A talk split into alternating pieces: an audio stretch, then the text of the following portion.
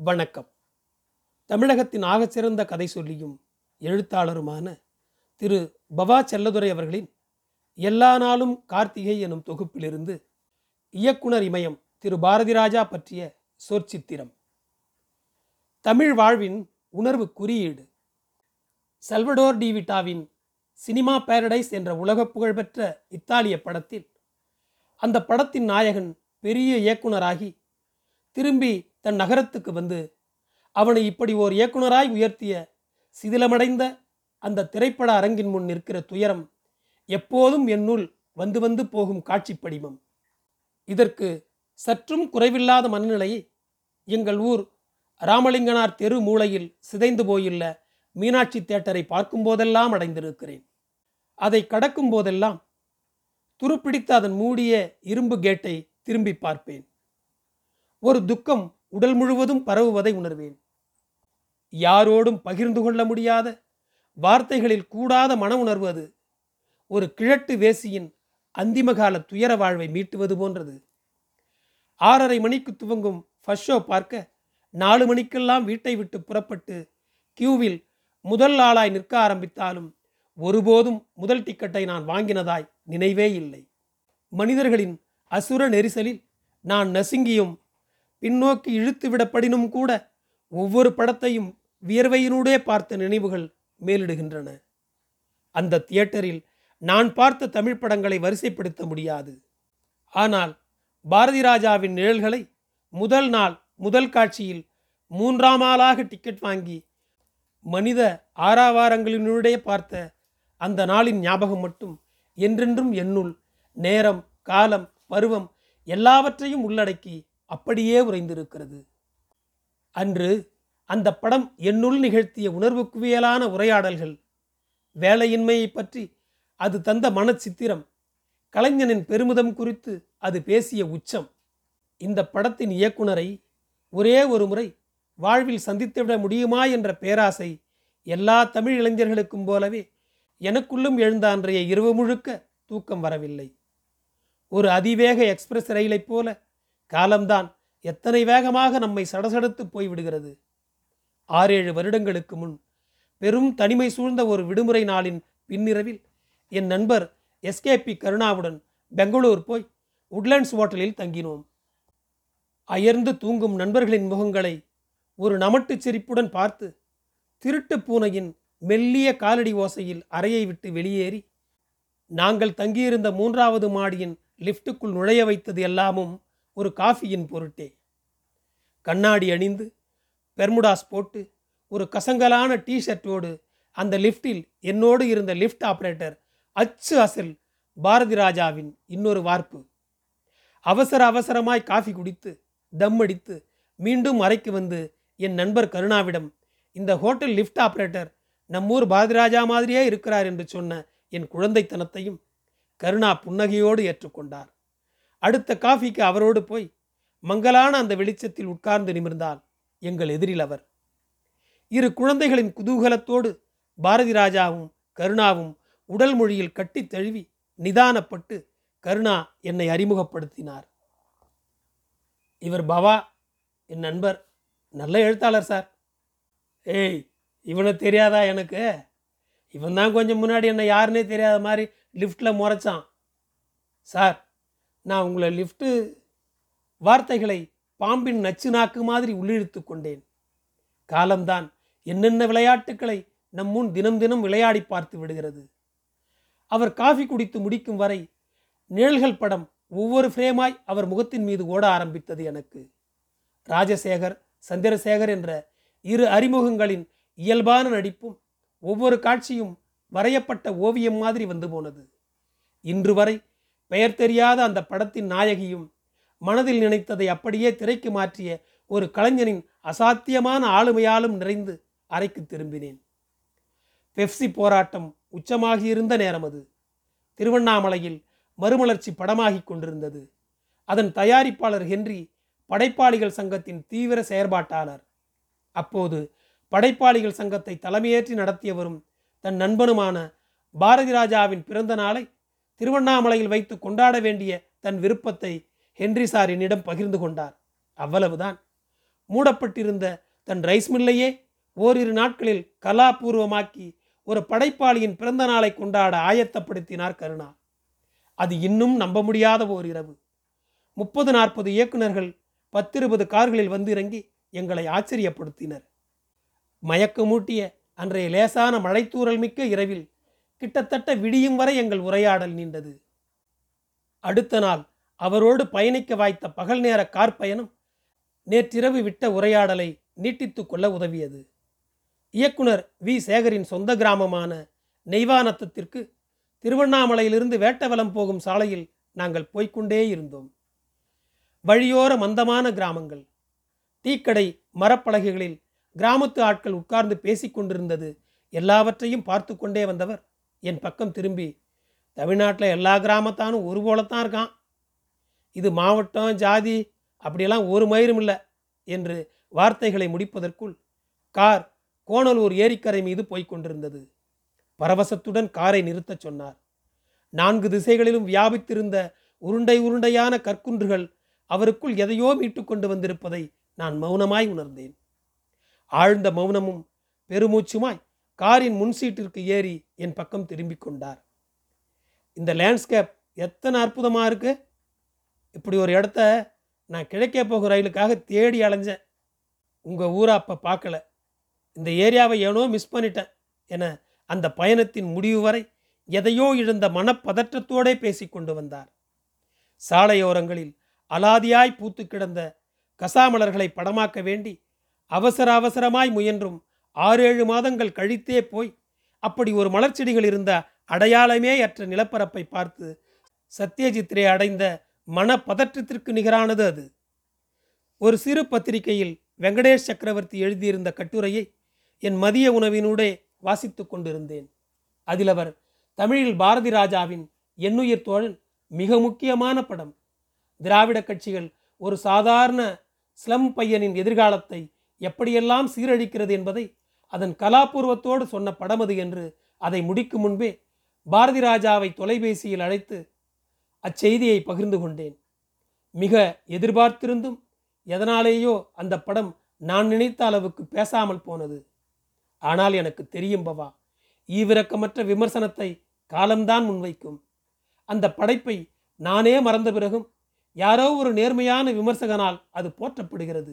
அதுபோதும் எனக்கு என அவர் தழுதழுத்ததை தவிர்க்க வேண்டி. அப்புறம் எப்படி இருக்கீங்க சார்? எனக்கு ரொம்ப பிடிச்ச படத்தில் ஒன்று பவா. என்னுயிர் தோழன். அது ஏன் தோத்துச்சே? என ஆவேசத்தோடு என்னிடமே கேட்டார்.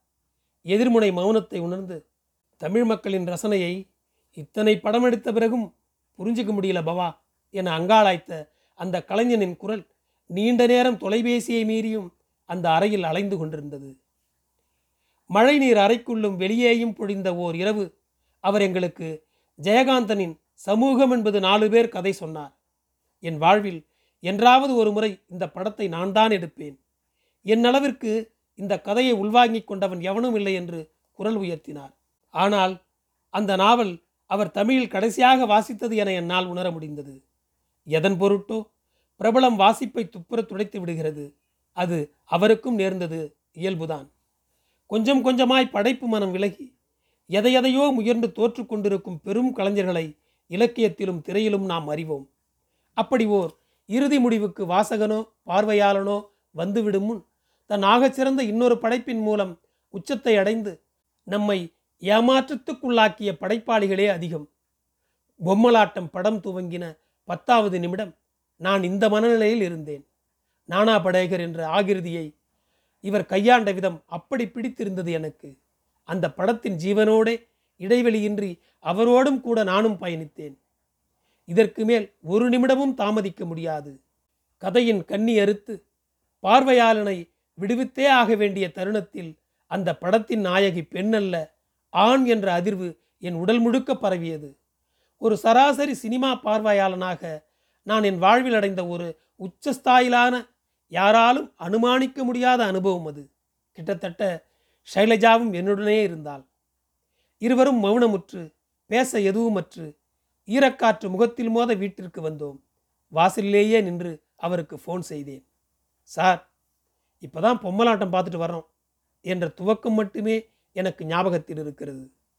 தாவணி கனவுகள் என்ற படத்தில் தான் நினைத்த ஒன்றை காட்சிப்படுத்த முடியாமல் முற்றிலும் சோர்ந்து போகும் ஒரு கணத்தில் வெளியில் பாக்கியராஜ் ராதிகாவிடம் அதே காட்சியை அதே உக்கிரத்தோடு நடித்து காட்டிக் கொண்டிருப்பதை பார்த்து பாரதி ராஜா ஒவ்வொரு நிமிடமும் மலர்வதை கேமரா படமாக்கி கொண்டே இருக்கும்.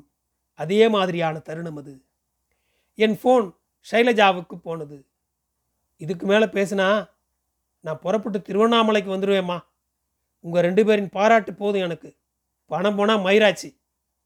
கிட்டத்தட்ட அவரிடம் பேசின அதே மன உணர்வோடு பாலு மகேந்திராவிடமும் பேசினோம். எல்லா கலைஞர்களுமே உணர்வு குவியல்கள் தானே. ஒரு நல்ல படைப்பை நான் கொடுத்தா என்ன? என் நண்பன் பாரதி கொடுத்தா என்னம்மா? என்று எங்களிடம் சொல்லிவிட்டு ஒரு நிமிடமும் தாமதிக்காமல் அந்த மன உணர்வுகள் எதன் பொருட்டும் கலைந்துவிட அனுமதிக்காத பிடிவாதத்தோடு ஃபார்சன் காம்ப்ளெக்ஸுக்கு போய் எப்போதும் அவரிடம் உள்ள நிதானத்தை கொஞ்சம் தளர்த்தி பரவசமாகி பாரதி நான் இன்னும் படம் பார்க்கல. என் மக ஷைலுவும் மாப்பிள்ள பவாவும் இப்போ தான் பேசினாங்க. அந்த ஈரத்தோடையே வந்திருக்கேன். இப்போ உனக்கு என்ன கொடுக்குறதுன்னு எனக்கு தெரியலை. என தடுமாற. எதிர்பாராத இந்த உணர்வுபூர்வமான சந்திப்பை எப்படி எதிர்கொள்வது என தெரியாமல் தவித்த பாரதி ராஜா தன் எதிரில் மிக பிரம்மாண்டமாய் மாட்டப்பட்டிருந்த பொம்மலாட்ட பட ஸ்டில்லை கிழித்து அரைகுறையாய் கிழிக்கப்பட்ட அந்த ஃபோட்டோ பிரிண்ட் மீது நான் எப்போதும் நேசித்து மதிக்கும் அன்பு நண்பன் பாலுவுக்கு அன்புடன் பாரதிராஜா என எழுதி தருகிறார். கலைஞர்களின் வாழ்வை ஒரு பறவையின் புதிர் நிரம்பிய வாழ்வைப் போலவே நம் யாராலும் புரிந்து கொள்ளவே முடியாது நண்பர்களே என்கிறார் எழுத்தாளர் திரு பவா செல்லதுரை. திரு பவாவின் அடுத்த சொற்சித்திரம் எழுத்தாளர் சா தமிழ்ச்செல்வன். நதிநீரில் மிதக்கும் புல்லாங்குழல். படித்து முடித்து வேலை கிடைக்காமல் அலைந்த நாட்கள். வெயில் மழை எதுவாயினும் எப்போதும் மனப்புழுக்கத்தில் கிடந்த நாட்கள் அவை. வாயில் வைக்கும் ஒரு பிடிச்சோறும் நமதில்லை என மனது சொல்லும். இதிலிருந்து தப்பிக்க எங்காவது போய்க்கொண்டே இருப்பேன். திருவண்ணாமலையிலிருந்து பத்து கிலோமீட்டருக்கும் குறைவான தூரத்தில் வேளானந்தல் என்றொரு சிற்றூர். அதற்கும் அப்பால் இரண்டு கிலோமீட்டரில் வியாபித்திருக்கும் திப்பக்காட்டிற்கு இடையில் ஆளரவமற்ற அந்த ரயில்வே ஸ்டேஷன். அதில்தான் என்னை நவீன இலக்கியத்திற்கு கொண்டு வந்த என் நண்பர் உதயசங்கருக்கு உதவி ஸ்டேஷன் மாஸ்டர் வேலை. அந்த வேலை கிடைப்பதற்கு முன்பான பத்தாண்டுகளில் அவர் பட்ட ரணங்களை பக்கம் பக்கமாய் எழுதி தீர்க்கிறார். இன்னமும் அது தீராத பக்கங்கள். இரவு பகல் நேரம் காலம் என்றெல்லாம் எந்த தடையும் இல்லை. எப்போது தோன்றுகிறதோ அப்போதெல்லாம் சைக்கிளை எடுத்துக்கொண்டு தனியாகவும் சில நேரங்களில் நண்பன் கருணாவோடும் தண்டவாளத்தை ஒட்டியே காட்டு வழியே எந்த கேள்வியும் கேள்வியுமற்று போய்க்கொண்டே இருப்பேன். திசை தவறிய படகொன்றில் உணவும் நீரும் தீர்ந்து போன கணத்தில் தூரத்தில் தெரியும் சிறு வெளிச்சக்கீற்று போல எங்களை பார்த்து உதயசங்கர் அடையும் பரவசத்தை இங்கிருந்தே உணர முடியும். மனமொழியை உடல் மொழி அறிய ஏது தடை? யாருமற்ற அனாதையான அந்த ரயில் நிலைய கோட்ரஸில் உறக்கமின்றி பசி மறந்து நாங்கள் பேசி தீர்த்த நாட்களின் உரம் இன்னமும் எண்ணில் இரண்டு புது இலைகளை துளிர்க்கச் செய்து கொண்டேதான் இருக்கிறது. பார்த்தவுடன் பற்றி கொள்ளும் ஒரு அழகிய கருப்பு வெள்ளை போட்டோகிராபி அட்டைப்படத்துடன் அவர் மேசை மீது கிடந்த புத்தகத்தை கையில் வைத்து மெதுவாக வருடிக் கொண்டிருந்தேன். உதயசங்கர் மென் சிரிப்பினூடே பிரித்து பார்க்கணும்னு தோணலையா? என்றார். இல்லை சங்கர் கையில் வச்சுக்கணும்னு மட்டும்தான் தோணுது. வீட்டுக்கு எடுத்துகிட்டு போய் படிச்சுட்டுதா அந்த புத்தகத்தை சைக்கிள் கேரியரில் வைக்க மனமின்றி சட்டைக்குள் நுழைத்து எடுத்து வந்த ஸ்பரிசம் இன்னும் நினைவில் உண்டு. அன்று வழியிலேயே மழை வந்தது. மழை துளிப்படாமல் அந்த புத்தகத்தை காத்து கொண்டு வந்து வீடு சேர்ந்தபோது இருட்டியிருந்தது தொடர் வாசிப்பு என்பது எல்லாவற்றிலிருந்தும் தப்பித்தலுக்கான ஒரு சிறந்த வழி என்பதை தெரிந்து வைத்திருந்தேன். அன்றிரவு வெயிலோடு போய் சா தமிழ்ச்செல்வன் என்று தலைப்பிட்ட அந்த புத்தகத்தை வாசித்த அனுபவமே ஒரு மகத்தான புனைவு. அதில் பாவனைகள் என்றொரு கதை. அநேகமாக அதுதான் அந்த தொகுப்பின் முதல் கதை. அவன் இரு கால்களையும் சப்பனம் கூட்டி உட்கார்ந்து பார்த்தான். கால்களை மடக்கி கைகளை முன்பக்கம் நீட்டி உட்கார்ந்தான். குத்துக்காலிட்டு உட்கார்ந்தான். எப்படி உட்கார்ந்த போதும் பசித்தது. இந்த வரிகளை தாண்ட முடியவில்லை என்னால். ஏதோ ஒரு முரட்டுக்கை என் சட்டையை பிடித்து இழுக்கிறது பின்னுக்கு திமிருகிறேன் முடியவில்லை. எப்படி உட்கார்ந்த போதிலும் பசித்தது. ஒட்டுமொத்த பசியின் பொருட்டு எழுந்த மானுட கூக்குரலும் அந்த இரவில் என் வீட்டு வாசலில் கேட்கிறது. ஒரு தமிழ் வார்த்தை என் மென்னியை பிடித்திருக்கிறது. எப்படி திமிரியும் அதிலிருந்து தப்பிக்க முடியாமல் கிடந்த இரவு அது. ஒரு டம்ளர் நீச்சத்தண்ணியின் பொருட்டு வாசலில் காத்திருந்த சிறார்களின் உருவங்கள் வந்து என்னை பிடுங்கி தின்றன. அந்த ஒற்றை வரி வாசிப்பினூடே அறுத்து கொண்டு துக்கம் மேலிட மூச்சு முட்ட அப்படியே உறங்கிப் போனேன். இடைவெளிகளில் நான் அப்புத்தகத்தின் ஒவ்வொரு பக்கங்களையும் எனக்குள் கொண்டு வந்தேன். பொன்ராசின் காதல் கருப்பசாமியின் ஐயா வெயிலோடு போய் என்று தென் மாவட்டத்து வெயிலை வெறியோடு குடித்தேன். தீப்பெட்டி மருந்து வீச்சம் வீசும் இளம்பெண்களை நுகர்ந்தேன். சமூக அமைப்பின் மீது தீரா கோபம் கொண்ட ஒருவனின் ஆவேசத்தை நானும் படைப்பின் வழி அடைந்தேன். அதன்பின் பல நாட்கள் வேளானந்தல் ரயில்வே ஸ்டேஷன் பக்கம் போகாமலேயே தவிர்த்தேன். அது தொடர்ந்து என் மன அமைதியை குலைத்தும் நான் அதுவரை நம்பிய அனைத்தையும் ஒன்றுமில்லாமல் ஆக்கியும் என் சராசரி வாழ்விலிருந்து வெளியேறும்படியும் கோரிக்கொண்டே இருந்தது. நான் அமைதி காத்தேன். கவிஞன் சுகுமாரன் சொல்லும் தற்கொலையில் தோற்றவனின் மௌனம் அது. இதோ இருள்கவியும் இத்தருணத்தில் அதிக இரைச்சலற்ற இப்பேருந்தில் என் பக்கத்து இருக்கையில் தமிழ்ச்செல்வன். திருச்சியில் நடந்த ஒரு கூட்டம் முடிந்து நான் திருவண்ணாமலைக்கும் அவர் திருநெல்வேலிக்கும் திரும்ப வேண்டும். ஆனால் அவரோடு பயணிக்க வேண்டி நானும் மதுரைக்கே பஸ் ஏறி அவருக்கு பக்கத்தில் உட்காருகிறேன். பேருந்தின் வேகம் எங்களை அசைக்கக்கூட இல்லை. ஜன்னலின் வழி போகும் சின்னஞ்சிறு உலகை பார்த்தபடி கடக்கிறோம். பஸ் துவரங்குறிச்சியை கடக்கிறது. நான் மௌனக்கோடுகளை கூடுமானவரை நீட்டிக்கிறேன். அந்த இரண்டு மணி நேர பயணம்தான் தமிழ்ச்செல்வன் என்ற கலைஞனின் சொல்லப்படாத இன்னொரு பகுதியை அவருக்கு மீட்டும் எனக்கு கடத்தியும் கொடுத்தது. ஏதாவது ஒரு வகையில் இந்த தேசத்திற்கு பணியாற்ற வேண்டும் என்ற வேட்கையில் மிலிட்ரிக்கு போனவர் தமிழ்ச்செல்வன். எல்லோரையும் போல நிறைய கனவுகள் அத்தனையும் நிறைவேறாத கனவுகள். எதிர்பார்த்து போன எதுவுமே அற்ற அமைப்பாக இருந்தது இராணுவம். மாநில வாரியான நிறம் வாரியான மொழி வாரியான சாதி வாரியான பிரிவுகளில் வீரர்கள் ரகசியமாய் மனரீதியாய் பிரிந்து கிடந்தார்கள். தமிழக குக்கிராமங்களில் கிடந்த சாதிய கழிவுகள் டெல்லி குளிரிலும் பெருக்கெடுத்தன. மனிதர்கள் இவற்றை சுமந்து கொண்டேதான் உலகம் முழுக்க அலைகிறார்கள் என்பதை ஒரு கலைஞனின் நுட்பமான மனம் கண்டுபிடித்து கலங்குகிறது. வெளியில் சொல்ல முடியாத ஏதோ ஒரு துயரம் தொண்டைக்குள் இறங்காமல் நின்று கொள்கிறது. ஒரு விடுமுறையில் தமிழ்ச்செல்வன் சொந்த ஊருக்கு வருகிறார். அரைப்படி நெல் அதிகம் கேட்டதற்காக நாற்பத்தி நான்கு உழைக்கும் தோழர்களை உயிரோடு வைத்து கொளுத்திய கோரச் செய்தி ஒரு கலைஞனை மனச்சிதைவுக்கு கைகாட்டுகிறது. அதிலிருந்து தப்ப வேண்டி அவன் மீண்டும் இராணுவத்தை நோக்கி ஓடுகிறான். இல்லை. மனதின் இரைச்சல் எதன் பொருட்டும் அடங்குவதில்லை அன்று அவருக்கு மலையேறும் பயிற்சியின் முதல் நாள். உயரம் எதுவென அறியாத அந்த பனிமலையில் ஒரே நேரத்தில் ஒரு குழு ஏறிக்கொண்டிருக்கையில் இன்னொரு குழு இறங்கிக் கொண்டிருக்கிறது. தூரம் அறிய ஏறும் ஒவ்வொருவரும் இறங்குபவனை பார்த்து கேட்கிறான். இன்னும் எவ்வளவு தூரம்? தோ கொஞ்சம் தூரம்தான். இது பயிற்றுவிக்கப்பட்ட பாடம். எல்லா மொழிகளிலும் அவர்கள் இந்த பொய்களை சொல்ல கற்றிருந்தார்கள். தமிழ்ச்செல்வன் ஒரு பிடிப்பை கைகளால் பிடித்துக்கொண்டு அங்கிருந்து அண்ணாந்து பார்க்கிறார். கண்ணுக்கட்டிய தூரம் வரை வீரர்கள் எறும்பு போல ஊர்வது தெரிகிறது. அந்த பனிமலையில் நின்று அண்ணாந்த அந்த நிமிடத்தில் வெண்மணி என்ற அந்த சின்னஞ்சிறு கிராமத்தில் எழுந்து அடங்கிய சில மணி துளிகளில் நாற்பத்தி நான்கு பேரை கரிக்கட்டையாக்கிய தீ சுடுகிறது. தப்பிக்க முடியாத அந்த மனித கூக்குரல் அந்த பனிமலையின் சில்லிப்புகளை ஒன்றுமில்லாததாக்கி அவனுக்குள் கேட்கிறது. அதற்கு மேல் ஒரு அடியும் எடுத்து வைக்காமல் அவன் அங்கேயே நின்று விடுகிறான். இராணுவத்தில் அடங்காமைக்கு என்ன விலை என்பது தெரிந்திருந்தும் ஒரு மரம் மாதிரி மனம் இறுகி அங்கேயே நிற்கிறான். அவனை முகாமுக்கு கொண்டு வருவதற்குள் அவன் அறை திறக்கப்பட்டு அலசி ஆராய்ந்து அந்த தமிழதிகாரியின் மேசை மீது கிடக்கிறது. யாருமற்ற அந்த அறையில் ஓடாத ஒரு மின்விசிறியை பார்த்து கொண்டே நிற்கிறான் அவன். சொந்த ஊர் திருநெல்வேலியோ? இல்லை கோவில்பட்டி. அதிகாரி கையில் இருந்த விடியல் என்ற பத்திரிகையை தூக்கி போட்டு உணர்வில்லாத குரலில் கேட்கிறார். இந்த பத்திரிகை எப்போ வாங்கின? லீவுக்கு ஊருக்கு போயிருந்தப்ப.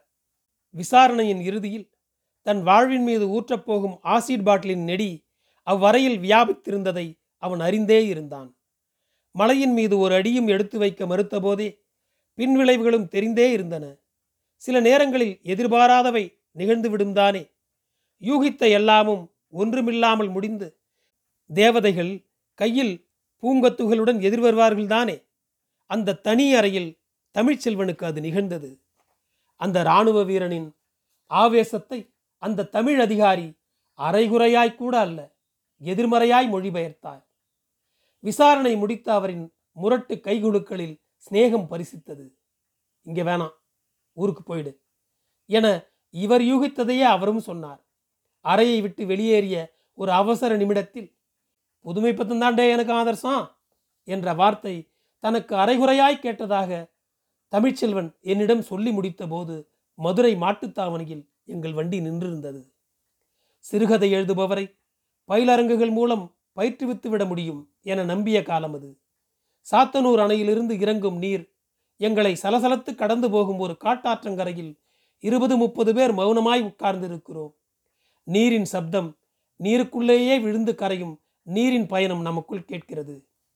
எங்கிருந்து தூங்குவதென தெரியாமல் நீண்ட நேரம் சும்மாவே உட்கார்ந்திருக்கிறார் தமிழ்ச்செல்வன். ஒரு வார்த்தை கிடைக்கலையாடா? ஒரு கவலம் சோறு கிடைக்கலையே என்றிடும் ஒரு எத்தியோப்பிய குரலை தாண்டியது அது. பரவாயில்லண்ணா இன்னொரு கேப் கொடுத்துடலாம். வேணாம் எத்தனை கேப் கொடுத்தாலும் நான் தானே மறுபடியும் ஆரம்பிக்கணும்? இசக்கி முத்து எட்டு வருஷத்துக்கு அப்புறம் மீண்டும் வீட்டுக்கே திரும்பி வர்றான். வெள்ளையம்மா நிறமாசமாக இருந்தப்போ வீட்டை விட்டு ஓடினது. இப்போ பையனுக்கு எட்டு வயசு. தான் பிள்ளைய முத முதலாக பார்த்த இசைக்கு முத்துக்கு அவரால் தொடர முடியவில்லை. நாங்கள் யாரும் எதிர்பார்க்காமல் உடைந்து அழுகிறார். அந்த கூட்டத்திலிருந்து எழுந்த கோனங்கி ஒரு மர மறைவிற்கு அவசரமாய் நகர்கிறான். நீண்ட நேர இடைவெளிக்கு அப்புறம் அவரே அறுத்த இடத்திலிருந்து தொடர்கிறார். எட்டு வருஷமா சம்பாதிச்சு என்னத்தையா கொண்டு வந்த? இருட்டில் வெள்ளையம்மாவின் குரல் மட்டும் கேட்கிறது அவனுக்கு. வந்தன்னைக்கே கேட்க வேணாமா வெள்ளையம்மா? அவன் கொண்டு வந்திருந்த ட்ரங்க் பெட்டியை அரிக்கேன் விளக்கு வெளிச்சத்தில் திறந்து முப்பத்தி ஏழு ரூபா நாற்பது பைசா என பெரும் உற்சாகத்திற்கிடையே தன் எட்டு வருட உழைப்பின் பெருமிதத்தை சொல்கிறான் இசைக்கு முத்து. வெள்ளையம்மாவின் முகம் ஆவேசமடைகிறது. இந்த முகத்தை சகிக்க முடியாமல் தானே எட்டு வருஷத்துக்கு முன்னால் அவன் ஓடினது. அவன் அவளை நோக்கி அந்த அறிக்கையின் விளக்கொலியில் தன் இரு கைகளையும் விரித்து காண்பித்தான். கைகள் இரண்டும் முண்டும் முடிச்சுகளுமாய் காப்பு காய்த்திருந்தன. நான் எட்டு வருஷமா மூட்டை தூக்குனேன். வண்டி இழுத்தேன். பரோட்டா சுட்டேன். அவன் வேலைகளை அடுக்கிக் கொண்டே போகிறான். ஆனா ஏன் என்கிட்ட காசு இல்லைன்னு தெரியல வெள்ளையம்மா தமிழ்ச்செல்வன் கைகளை விரித்து காண்பிக்கிறார். அவர் கைகளில் காய்ப்பில்லை. ஆனால் பொங்கி எழுந்த அந்த கணக்கண்ணீரில் மனம் முழுக்க காப்பு காய்த்திருந்ததை எங்களால் உணர முடிந்தது. எத்தனை முயன்றும் அவரால் அன்று கருப்பசாமியின் ஐயா என்ற அந்த கதையை முழுக்கச் சொல்ல முடியவே இல்லை. கதையின் மிச்சத்தை ஓடும் அந்நதிநீரில் கரைத்துவிட்டு நாங்கள் திரும்பினோம். நீரின் சுழிப்பு போல தன் போக்கில் படைப்பின் உச்சத்தில் இருந்தபோது தமிழ்ச்செல்வனின் வாழ்வு மடைமாற்றப்பட்டது. அறிவொளிக்கு போனார். தன் ஜனங்களின் சுவாசத்தை அருகிலிருந்து அறிந்தின காலம் அது அவருக்கு. இங்கே சிறு பத்திரிகைகளில் வார்த்தைக்கும் வரிக்கும் இசத்துக்கும் மல்லுகட்டி கொண்டிருந்த போது இவர் தன் தொலைதூர கிராம மனிதர்களின் கைப்பிடித்து ஆ ஆ என சொல்லிக் கொடுத்தார். இதுவரை நம்பிக்கொண்டிருந்தவை அந்த எளிய மனிதர்களின் முன்பு பொலபலவென உதிர்ந்தன. அவர்களுக்கான கதை சொல்ல முடியாமல் டால்ஸ்டாயும் அசோகமித்திரனும் திணறினதை உணர்ந்து அவர்கள் படைப்பை மக்களுக்கானதாய் மறுபடைப்பாக்கினார். எப்போதும் இலசுகளால் சூழப்பட்டிருந்தார். இலக்கிய அரசியலற்ற அந்நாட்களே தன் வாழ்வின் உன்னதம் என அவற்றை நினைவு கூறுகிறார். ஆறு வருடங்களுக்கு முன்பு அவர் தமிழ்நாடு முற்போக்கு எழுத்தாளர் கலைஞர்கள் சங்கத்தின் பொதுச் செயலாளரானார். அதுவரை அவர் அடைகாத்த படைப்பு அன்றிரவு அவர் கையிலிருந்து ஒரு பாம்பு மாதிரி நழுவினாலும் ஒரு களப்போராளி எதையாவது பழி கொடுத்துதான் களத்தில் நிற்க வேண்டும் என்று அவர் அறிந்திருந்ததால் அந்த கசப்பை உள்ளுக்குள் விழுங்கிக் கொண்டார். ஆனாலும் படைப்பிழந்து நின்ற தலைமை வரலாற்று சோகம் என்கிறார் எழுத்தாளர் திரு பவா செல்லதுரை நன்றி தொடரும்.